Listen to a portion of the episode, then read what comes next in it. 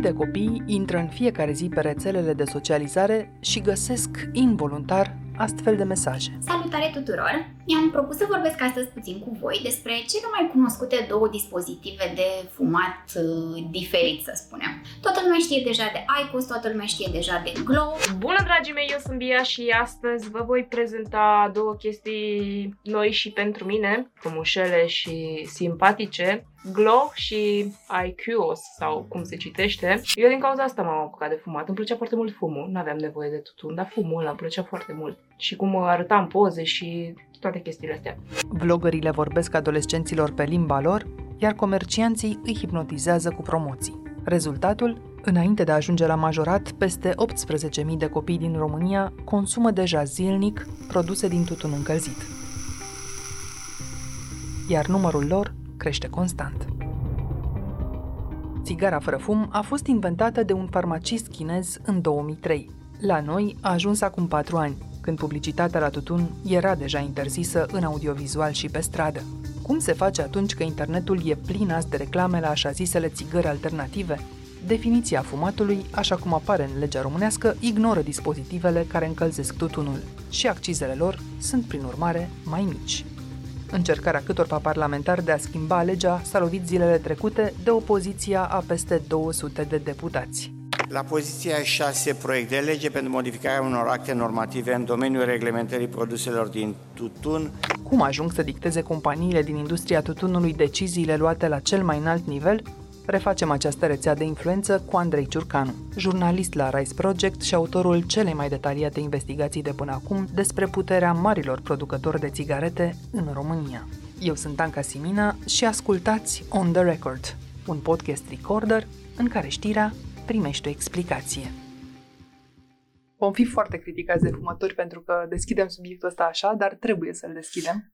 E generic termenul ăsta de fumători, știi? Dacă ne referim la fumători, la persoanele care fumează, sau dacă ne referim la fumători, la persoanele care reprezintă industria tutunului. Cine ce fumează în țara asta? Asta o să ne întrebăm. Da, și mai e și o a treia categorie, dependenții de nicotină care nu fumează. Adică angajați în instituții ale statului, ancorați în dependența asta de nicotină, dar e o dependență de nicotină în ghilimele, adică nicotina care vine de la bani. Până să ajungem la ei, hai să plecăm din altă instituție, din Casa Poporului, acolo unde te aștepta ca poporul să fie măcar reprezentat, dacă tot e vorba de sănătatea lui. A fost acolo o lege pentru cei care n-au reușit să urmărească și ar fi fost și greu de urmărit subiectul ăsta dacă nu știai că se discută. A fost un demers lipsit de transparență. O lege care a stat un an în Parlament, un proiect care punea egal între țigările electronice, dispozitivele noi care încălzesc tutunul și țigările clasice, urma să interzică între altele sponsorizarea evenimentelor de către firmele care au afaceri în industria tutunului, dar și să aducă niște taxe pentru aceste produse, așa zis, alternative. Știi ce s-a întâmplat cu legea asta, dacă a trecut sau nu?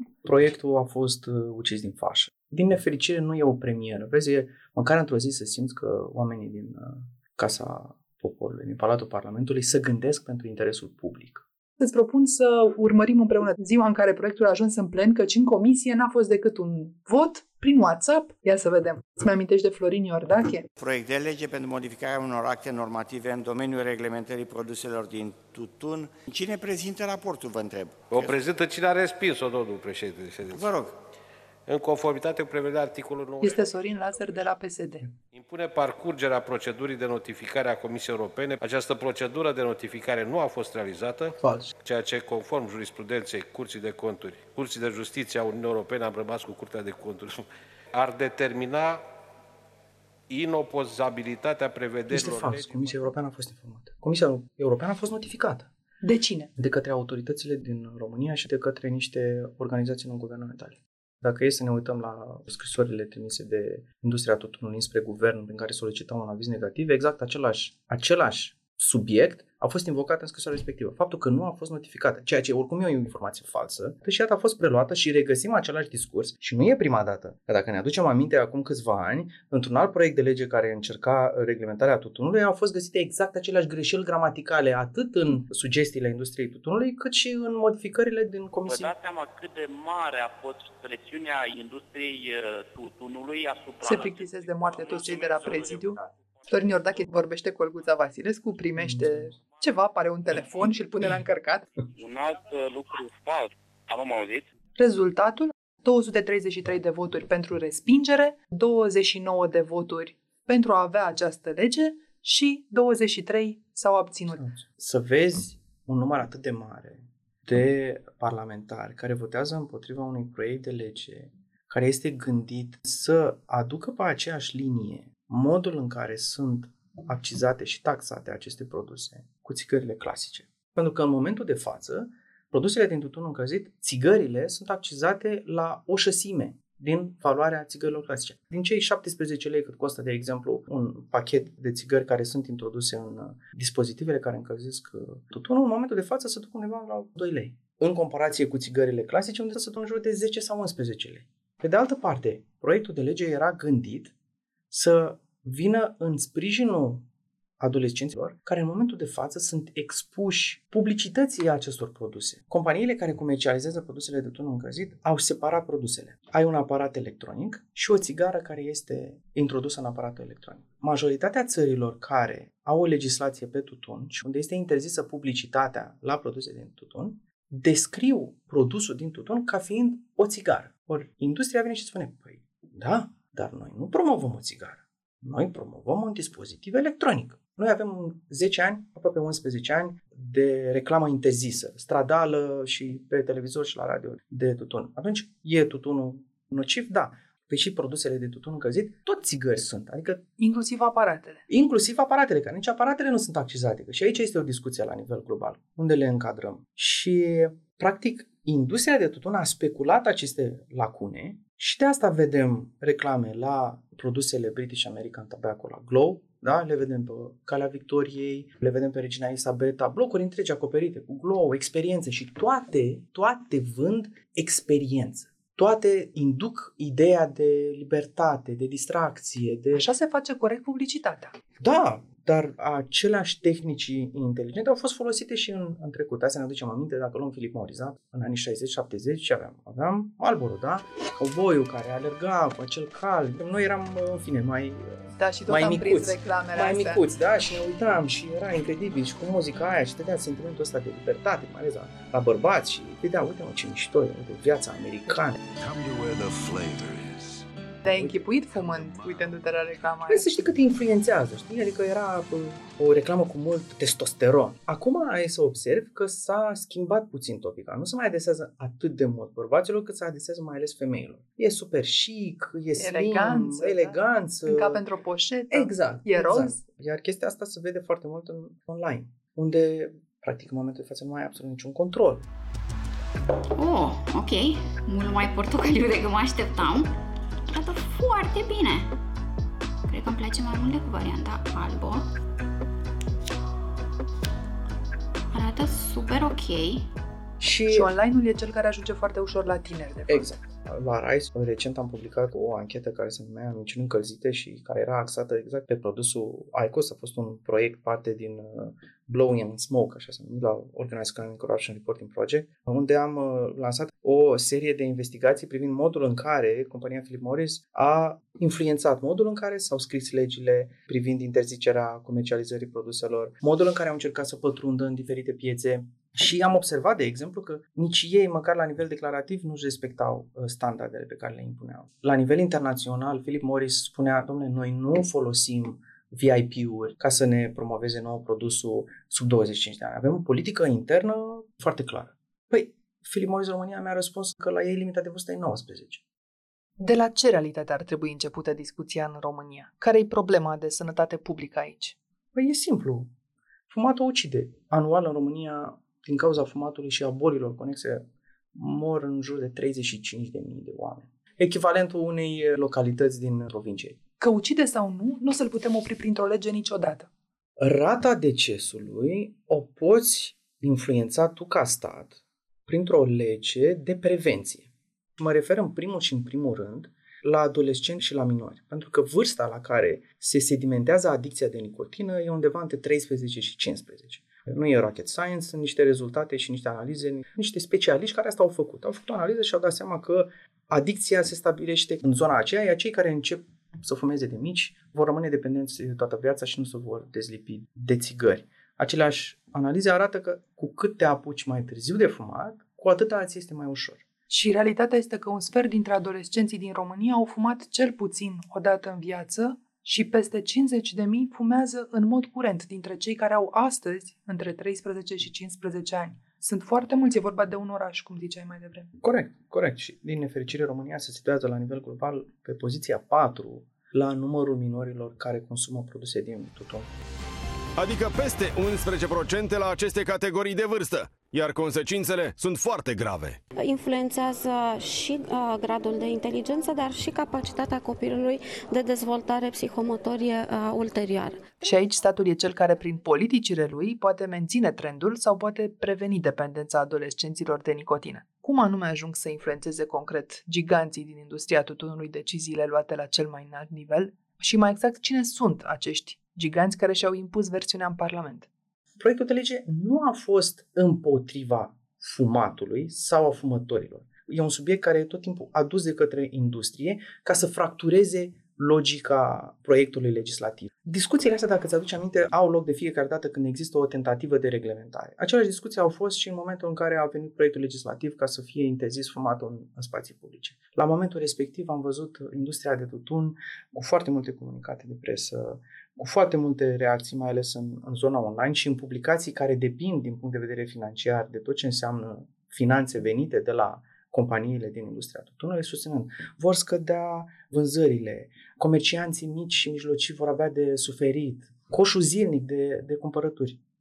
Păi e foarte simplu, hai să ne uităm pe, pe datele fiscale, avem acces, intrăm pe Ministerul de Finanțe, băgăm un cod unic de identificare și vedem o verificare simplă a principalilor jucători din industria tutunului în România. Philip Morris, JTI, uh, BAT, British American Tobacco. Și o să observăm faptul că ei nu doar că nu au înscris niște pierderi după momentul în care a fost interzis tutunul, ba din contră, au înscris niște câștiguri, adică profiturile lor au crescut. Găsesc aici 10%.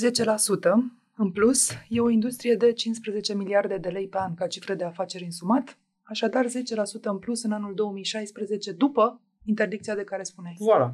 Sau mai există o frază pe care o folosește industria, va crește contrabanda. Și știi ce e foarte ciudat? E foarte ciudat că în același timp industria de tutun, care are tot felul de parteneriate din punctul meu de vedere, nocive cu instituții ale statului. Adică prin finanțări, cu bani, cu drone, cu câini, de parcă statul român nu ar fi capabil să-și protejeze granițele. Suntem la granița Uniunii Europene, investim sute de milioane de euro care vin de la Comisia Europeană în sisteme de supraveghere, thermal vision și toate lucrurile Scanere. astea. Scanere. Dar vine o companie de tutun, domnule, și donează 10 drone.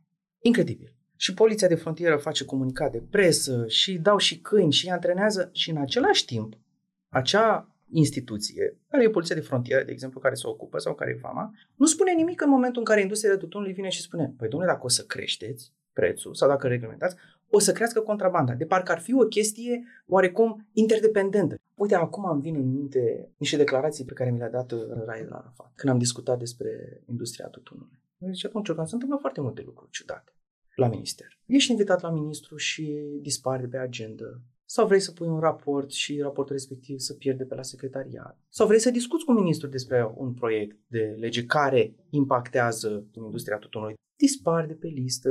Ministrul e foarte ocupat acum, e foarte ocupat și mâine, și poimine, și răzi mâine. Și la un moment dat îți dai seama că bă, E o industrie pe care o putem așeza lângă industria farma, la nivel de lobby și de foarte multe ori jocurile se fac mult peste Ministerul Sănătății.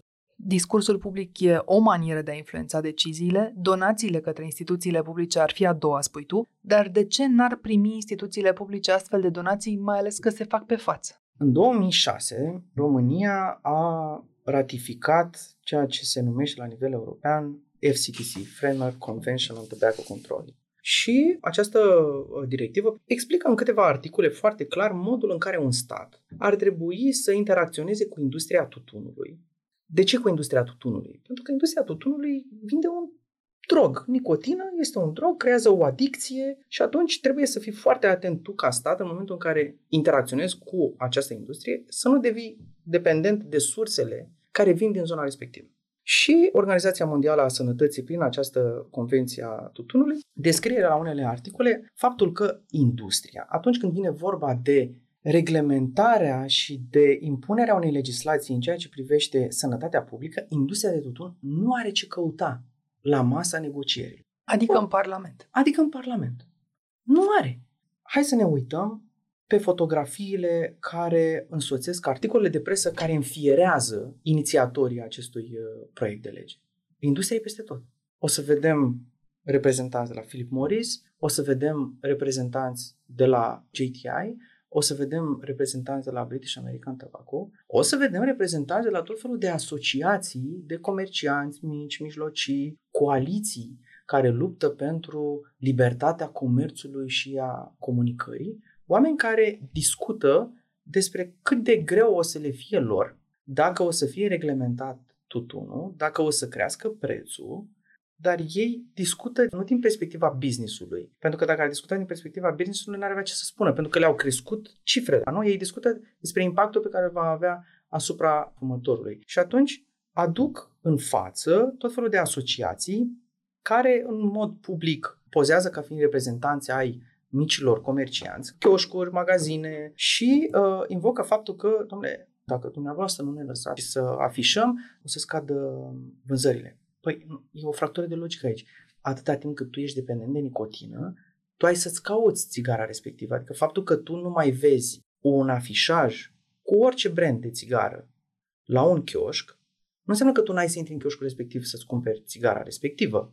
Mai ales că aceleași studii spun, în momentul în care te axezi și te apuci de fumat și ți-ai ales un brand, rămâi cu brandul respectiv aproape toată viața. Dacă tu ești un adult care știe ce caută, exact. dacă tu ești un copil care doar a ieșit de la școală și s-a dus după un croissant și a văzut și un pachet de țigări pe care l-a mai văzut în casă, și chioșcurile astea sunt lângă școală. Aici discutăm despre un element foarte important, normalizarea fumatului retorica este învârtită în așa fel încât să ajungem la discuțiile astea de bani. Când asta nu, nu e o discuție care trebuie să fie legată de bani. Discuție care trebuie să fie legată de elemente de sănătate. Avem niște minori care sunt expuși reclamei la tutuni. Alunecăm înspre direcția asta de normalizare a fumatului? Da? Cum o rezolvăm? Vrei să interzici promovarea acestor produse în evenimentele culturale. Păi nu a spus nimeni că industria nu are voie să mai sponsorizeze. Sponsorizează în continuare evenimentele fără a te lăuda sau fără a-ți promova produsele în interiorul acelor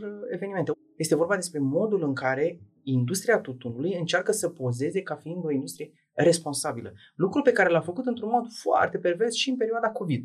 Pe 27 martie aflăm din Profit.ro că Philip Morris donează un milion de dolari pentru Crucea Roșie, pe Euronews, informația apare în sensul că, citez, giganții din industria tutunului exploatează criza COVID prin donații în mai multe țări, între care și România.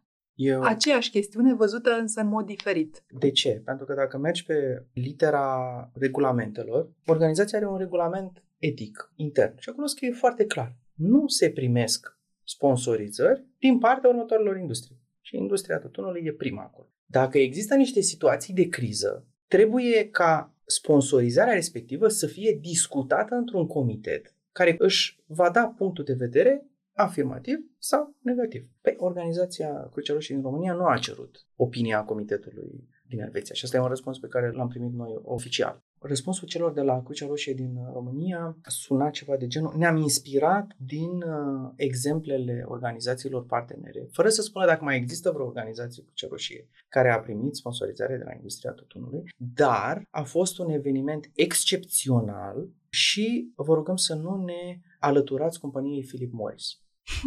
Cam cum să nu faci lucrul ăsta? Dar de ce această dispută se duce mai ales în jurul dispozitivelor noi, acestea pentru tutunul încălzit? De ce? Sunt două elemente foarte importante în discuția privind tutunul încălzit. Unul sunt banii, pentru că acolo e sursa uh, principală, după care vine principiul de reduced risk product, adică un produs care are un impact redus asupra sănătății consumatorului. Ori, influențarea procesului legislativ și a modului în care aceste produse sunt marketate sau taxate, accizate, se învârte asupra acestei afirmații a industriei. Dom'le, produsele noastre sunt cu 90-95% conțin mai puține substanțe toxice decât țigările clasice. Ori lucrul ăsta, în primul și în primul rând, că nu este verificat, pentru că sunt foarte puține studii independente. Majoritatea studiilor care sunt pe piață sunt făcute din banii industriei, Apoi sunt instituții, cum ar fi exemplu Italiei, unde institutul lor da, de sănătate publică a venit și a zis am analizat studiile pe care dumneavoastră le-ați făcut, lucrurile nu sunt chiar atât de roz. Produsele pe care dumneavoastră le comercializați au anumite scăpări, există niște substanțe cancerigene acolo, nu poate fi promovat și marketat acest produs ca fiind cu risc mult mai redus decât țigările clasice, ba de multe ori din contră, pentru că noi am observat că există niște substanțe acolo pe care dumneavoastră nu le-ați analizat. Adică nu știți încă foarte bine care este impactul acestui produs asupra consumatorului. Dar până să intre medicii în discuția asta, de ce are nevoie industria tutunului să promoveze un produs ca fiind mai sănătos? Care e interesul ei? Interesul ei este să ajungă din nou la masa negocierilor. Pentru că industria tutunului a creat o problemă și acum vrea să spună că este soluția problemei pe care a creat-o. Ca Vladimir Putin după ce a invadat Crimea. Exact, exact. Există încă din perioada anilor 50-60 această dispută între oamenii de știință care au început să facă studii asupra tutunului și industria. The babies born from women who smoke are smaller, but they're just as healthy as the babies born from women who do not smoke. What about the higher And rate some of women deaths? would prefer having smaller babies. Și atunci, cum poți tu să vii să găsești empatie și susținere din partea unei categorii profesionale care vine și spune, domnule, tutunul ucide, nu mai avem ce să mai discutăm, există studii. Ce faci? Încerci să le câștigi încrederea. Cum le câștigi încrederea? Domnule, produsul nostru este un produs de, de tutun, dar noi am analizat și am ajuns la concluzia că nivelul substanțelor pe care noi am vrut să le analizăm acolo este mai redus decât la țigările clasice. Și atunci ați putea să încercați să folosiți acest produs în tratamente cu cei care au uh, diferite afecțiuni pulmonare cauzate de fumat. Am văzut ce au încercat să facă în, uh, în România, în Grecia și în multe state europene. Să pătrundă în tot felul de evenimente, conferințe medicale și să discute despre acest produs de tutun încălzit ca fiind o alternativă. Mai e aici, citesc chiar din punctul de vedere al guvernului trimis în Parlament, concluzia raportului privind țigările electronice al Societății Europene de Pneumologie. Este raportul publicat în februarie 2019 și este una foarte clară, spune guvernul. Emisiile țigărilor electronice inhalate de fumători conțin substanțe chimice potențial toxice, responsabile de multiplele efecte negative observate în studiile realizate până în prezent. Efectele pe termen lung nu sunt cunoscute încă motiv pentru care nu se poate afirma că țigările electronice sunt mai sigure decât cele convenționale. Dar, contrar acestor opinii, la sfârșit, guvernul nu susține adoptarea acestei inițiative legislative în ciuda punctului de vedere al Ministerului Sănătății. Pentru că, între altele, 2 miliarde de lei intră în bugetul general consolidat numai dintr-un anume tip de taxe. Hai să discutăm cu cifrele pe față, da? Și să vedem care este nivelul taxelor și impozitelor care vin din vânzarea de tutun și nivelul cheltuielilor pe care statul român le are cu pierderile de vieți, cu costurile medicale. La nivelul anului 2016, în un document pe care eu l-am citit, statul român a pierdut 25 de miliarde de lei din cauza bolilor și a afecțiunilor și a ratei decesului. Atunci, dacă facem această comparație, abia atunci putem să avem o discuție solidă și să vedem ce pierdem și ce câștigăm. Nu e o comparație perfectă, pentru că estimarea pe care ți-o dau eu era la nivelul anului 2020. Așa. Dacă ne uităm la luna martie, când statul a încasat din accize un miliard și jumătate, ne ducem tot spre 20 de miliarde numai din accize. Dar va veni un reprezentant oricare din industria tutunului și va spune dar dacă ne uităm la fabricile pe care le-am construit aici, la locurile de muncă pe care le plătim, la taxele pe muncă pe care le dăm indirect, și atunci prin fața noastră trec numai cifre și nu mai înțelegem nimic. Asta vrem, explicația cumva să o dăm. Cum se face că o problemă care ar trebui să fie de sănătate publică este de fapt o problemă legată de bani? De finanțe. Cum ajunge o industrie, oricare asta... ar fi ea, să țină captiv acest stat? Care e mecanism? Nu e valiza Uite, ea i-a adus în discuție o nucă foarte fierbinte. În momentul în care eu am făcut material, mi-am dat seama că în România nu exista nimeni care să facă o investigație pe ce înseamnă lobby în industria tutunului.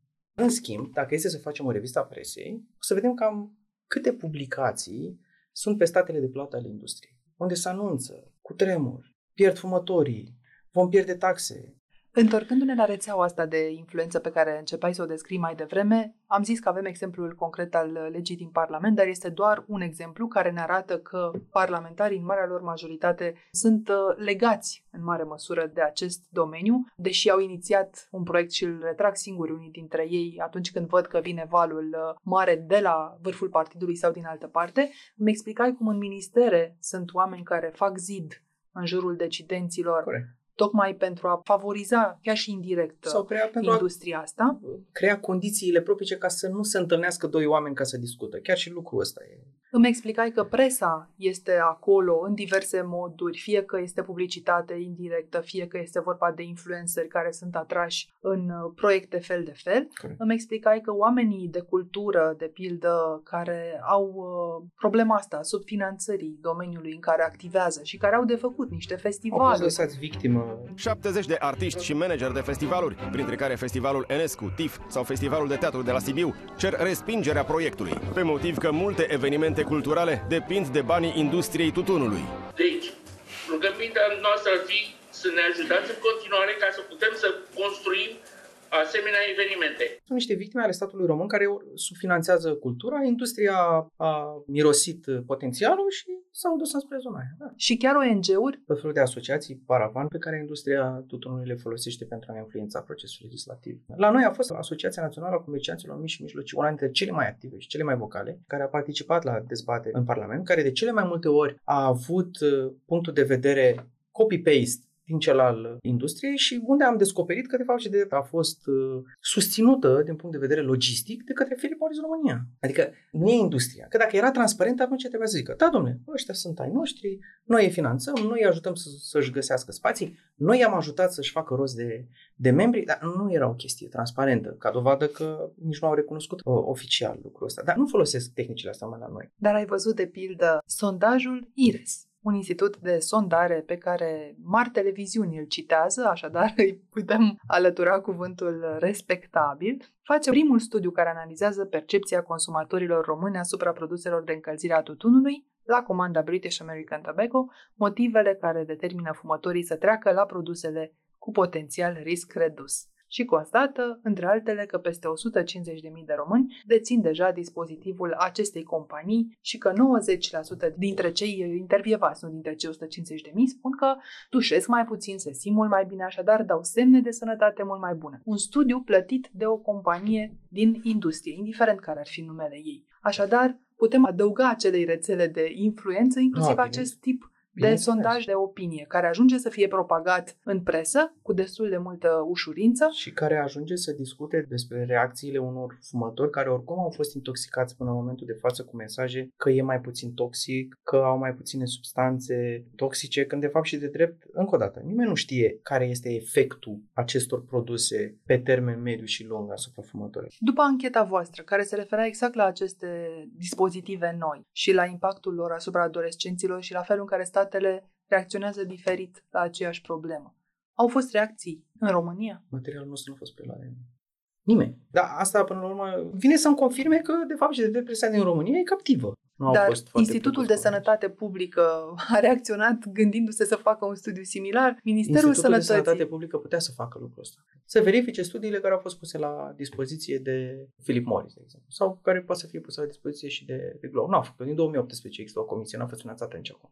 Și atunci, cum să se schimbe ceva? E o zonă din care o să se iasă în momentul în care o să avem niște oameni cu coloană vertebrală în instituțiile statului. În concluzie, deși e obligat statul acesta să protejeze sănătatea fiecăruia dintre cetățenii lui, obligat tot prin Constituție, are întotdeauna priorități mai mari pentru că, iată, o industrie importantă plătește accize semnificative, plătește taxe pentru angajații pe care îi are, are Da.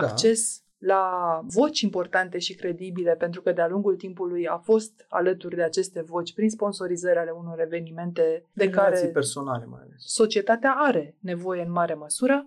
E asta o formă de putere care, de fapt, e o formă de șantaj la adresa statului?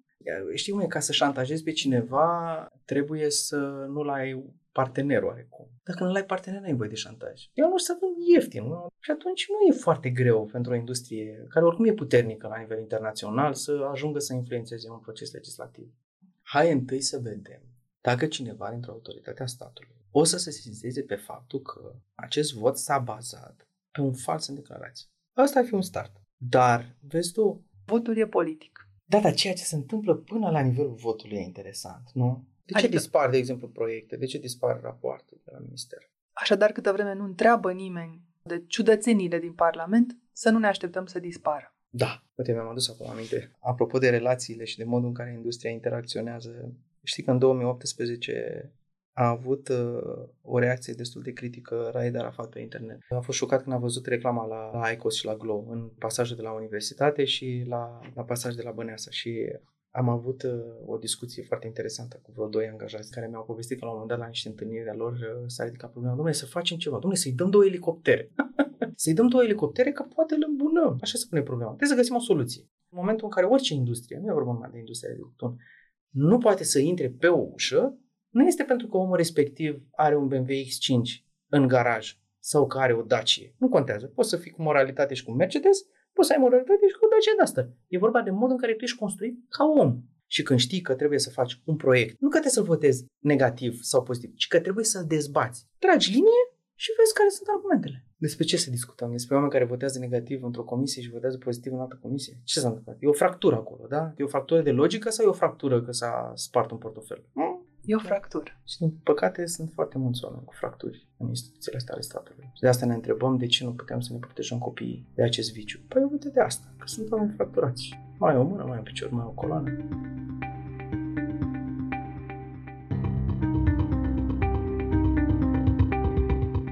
Ați ascultat On The Record, un podcast săptămânal produs de Recorder și susținut de Banca Transilvania. Ne găsiți pe Apple Podcasts, pe Spotify ori pe orice aplicație de podcast pe care o folosiți. Vă recomandăm să ascultați și podcastul BT Talks, disponibil pe bancatransilvania.ro podcast. Eu sunt Anca Simina, ne reauzim vineri.